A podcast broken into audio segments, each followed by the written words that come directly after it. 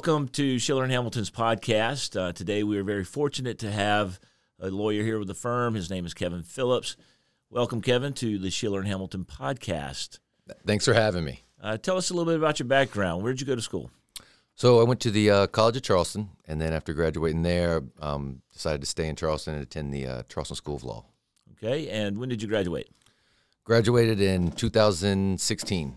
Okay, and so how long have you been with Schiller and Hamilton? Been with Schiller and Hamilton coming up on about a year.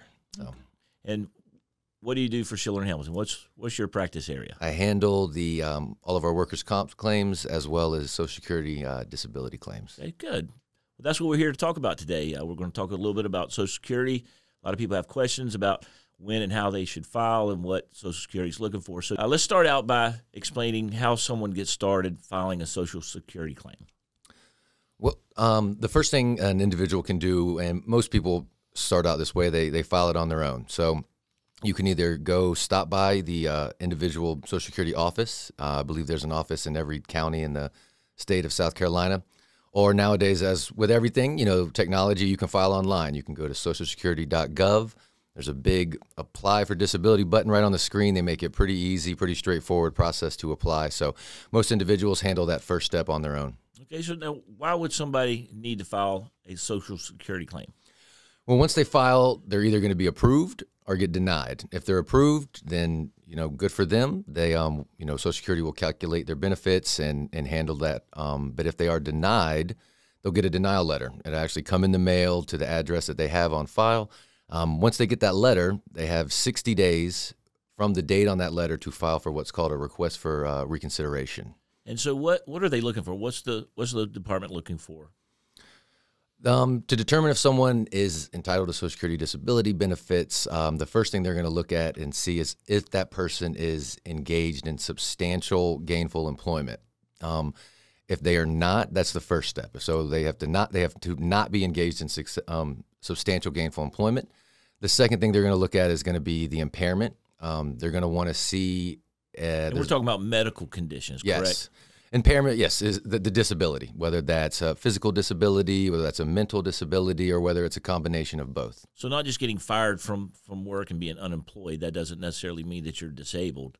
So, you have to have some sort of medical documentation, some type of medical condition that prevents you from going back to work. Yes, that right? that's, that's exactly that's what Social Security disability is there for, is for someone that cannot engage in employment no, any longer.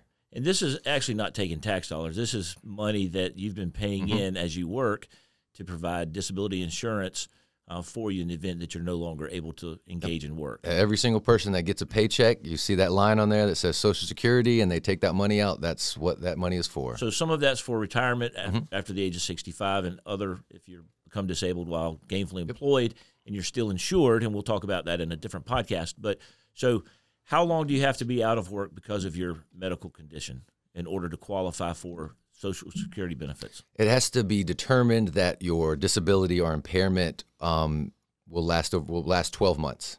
Okay. So if you have an impairment that's going to last for 12 months and you've applied for, for disability and you get turned down, um, you said you have 60 days to file a request for reconsideration. What happens after that?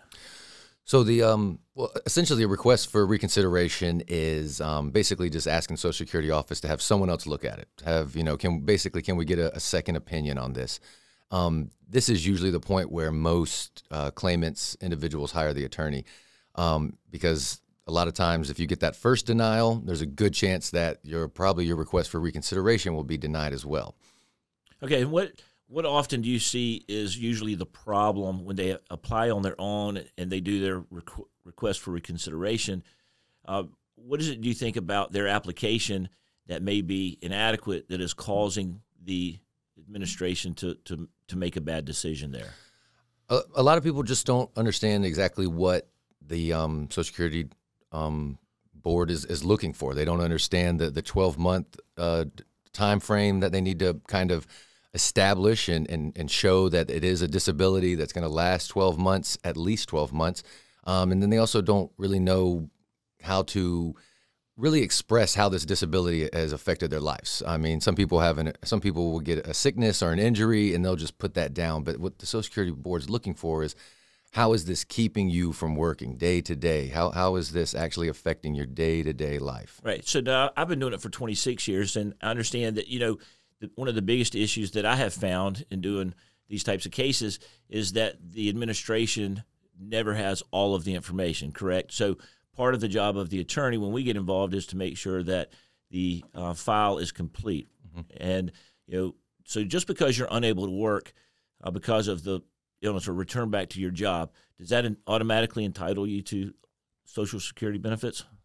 No, it does not automatically entitle you So, what are they looking for? so, what's the standard there? The standard uh, ultimately is that you are unable to engage in the phrase they use is substantial gainful employment. Um, and they look at any job across the U- entire United States economy. So um, they take into factors your age, your education, your work history, um, where you have worked, what you can do. Um, they look for what they would call transferable skills. Um, so it's it's not just that you can't do the job that you had; it's that you cannot do any job. Right. So what I've seen also is that a lot of times people think just because they can't go back to their job, but they've worked in the past and they've had light duty jobs and they've got experience doing jobs that fall within the doctor's restrictions. Or another thing that, that we see oftentimes is because they've lost their job, they've also lost their health insurance, and they have no current medical care confirming and supporting the fact that they're no longer able to, to, to work. So if it gets denied at reconsideration, mm-hmm. uh, what happens when you file a request for a hearing? Tell us a little bit about what happens at the hearing. So once the if the reconsideration is denied, then you have another 60 days to request a hearing. It's an administrative hearing. Um, and one thing that's great about Social Security is that you are allowed to introduce new evidence throughout the entire process. So it's not like other um, legal fields where you submit your evidence and that's all that's on the record. You can submit evidence throughout the entire process. And sometimes this process can take years. So people that are continuing um, continuing treatment, continuing to see doctors, all of that new information can still be submitted.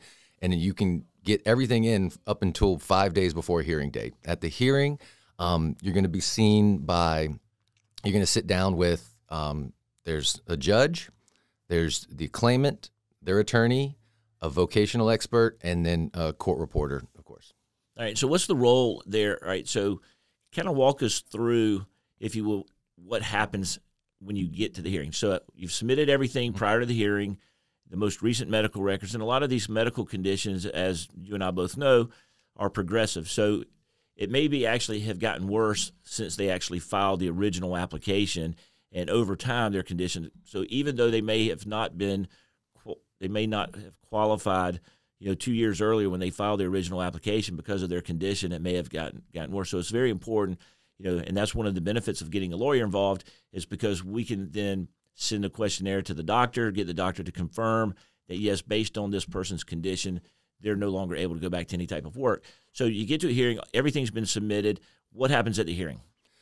At a hearing, uh, it's going to start out with the, the judge. The judge is going to kind of take the lead at the beginning. They're going to ask the claimant, one thing they're going to look at is your work history to kind of understand what kind of work you have done in the past. They're going to go back about 15 years. So they're going to kind of and they go through all the jobs and the type job. of responsibilities yep. you had at each of those jobs. It's not just it's not just where you worked. It's what did you, do, do when you yeah. were there? What um you know what training did you have there? Did you get any certificates while you were at that or job? If you had any management experience. Yep. So they want to know everything about 15 years back of your employment. After that, the, the judge will um, start asking questions about the the disability. Why? I, I, they'll ask them sometimes just straight, why do you think you are disabled? And they'll want the claimant to explain what their impairment is, when it started, um, and how it's affecting them on a on a day to day basis, and why they think that they are entitled to disability benefits. Um, at that point, the judge will turn it over to the attorney, and that's where it really becomes important for us as the attorney to to really tell your story about what's going on in your life. How is this affecting your day to day? Why you cannot work? How it's affecting your home life? um, you know, and get really drive those points home that it's not just that you've been injured, but it's the fact that you, you cannot work. And there's, you know, certain people, depending on the impairment, you know, if you're missing a certain amount of days a month because of your impairment, well, I mean, if you're or because of doctor's appointments or yeah, if yeah. you're missing, you know, three, four, five days a month, because of your, medical condition, I mean, there's really not too many jobs out there that, that someone's going to hire you for if you go in and say, hey, and I'm, I'm going to need five days off every month. So uh, those things come up. Right. And so some of the other things I know that we always go over very carefully with our client is not just the medications that they're taking, but the side effects and, yeah. and the you know, the problems that taking these medications. Because a lot, a lot of clients come to us and I mean, they just take a ridiculous amount of medication. And so, one of the things that, that we do at the hearing, and I know you've done it, is to kind of go through each one of their medications. How often do they take it, and what are the side effects? So, what are some of the, the, the more common types of cases that we find that are more likely to be accepted and disability benefits awarded? Well, of course, any you know serious physical injury that would keep you from mobility and limiting your mobility, not being able to get to a job, not being able to move around, anything that keeps you from not being able to stand for a certain amount of time, time or sit for a certain amount of time. Um, other things such as migraines, uh, serious migraines, uh, seizures. Um, again, things that would just keep you from being unable to, um, you know, work. Right, and we're talking about things that are actually in the medical record, correct? Yes. You know, somebody can't just go in and say, "Hey, I'm in a lot of pain. I got a headache, sit, yeah. or I can't stand. I've got headaches." Uh, these need to be medically documented. In addition, uh, so when we're talking about someone who is disabled, it also is very important their past work history, and that's why the doctor goes through there. So, tell us, kind of explain transferable job skills. What does what does that exactly mean? So, and that is where the um, the vocational expert at the hearing will come in. The um the vocational expert um sometimes will propose hypotheticals, saying, right. "Well, and that and and the vocational expert's been there listening to all the testimony. Mm-hmm. So after all the testimony and you wrap up your case, then the judge will uh, ask the vocational ex- expert certain questions, and the judge poses a hypothetical, and he'll include what he believes are the most obvious restrictions. Correct." Mm-hmm. And then he'll go through those, mm-hmm and then he asked the vocational expert, "Are there any jobs?" Correct. Correct. And the transferable skills is, is the, the, way you kind of think about it is, if, let's say for an example, you have a gentleman who um, is hurt. He's driving a truck. He works at UPS or FedEx, drives a truck, but back in the day, maybe five or six years ago, he worked in an office and he was sitting down for a job. They'll say, okay, well, maybe he can't drive a truck anymore, but he can work at a desk. He can you do something on a computer and so that that's kind of the idea of a transferable skill. So it's not just the job that you were injured doing; it's what have you done in the past? What do you know how to do? What are you capable of doing? And all those are kind of brought into. Right. so the hypothetical would look something like this: Say, given his past work history, if the claimant uh, was unable to lift ten pounds or unable to sit or stand or stoop or crawl for more than twenty minutes, um, are there any jobs available in the national economy? And then the vocational expert list out some jobs based on the fact that this person has other experience in doing jobs that were are within the restrictions that are found in the medical record. So then when you cross examine, you have the opportunity then to go back and and and list other restrictions, correct? Yes, exactly. So when you so you get to pose an additional hy- hypothetical, uh, tell us about that. So yeah, and then you'll ask you can you can return and, and ask those hypotheticals back to the vocational experts, saying things like, um, if someone was unable to work three days a month because of their condition, if someone was unable to work, you know, five days, if someone was unable to, and you really want to kind of focus it in on what your um, claimant is suffering from, and really try to drive home, drive the fact home that they're they're is unemployable. They're unemployable. There, there's right. not anything that they can do. For instance, okay, so they have lifting restrictions of 20 pounds. They can't crawl, stoop. They can't climb ladders. They can't do these things. So obviously, you can't go back to driving a truck.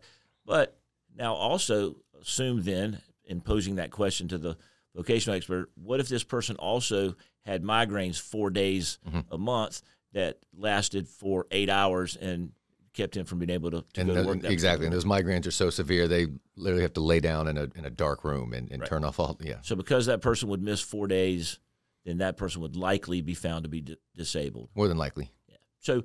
All right. Well, we're gonna we've got some other topics we're gonna talk about at another time. Thank you, Kevin, for being Welcome. with us today.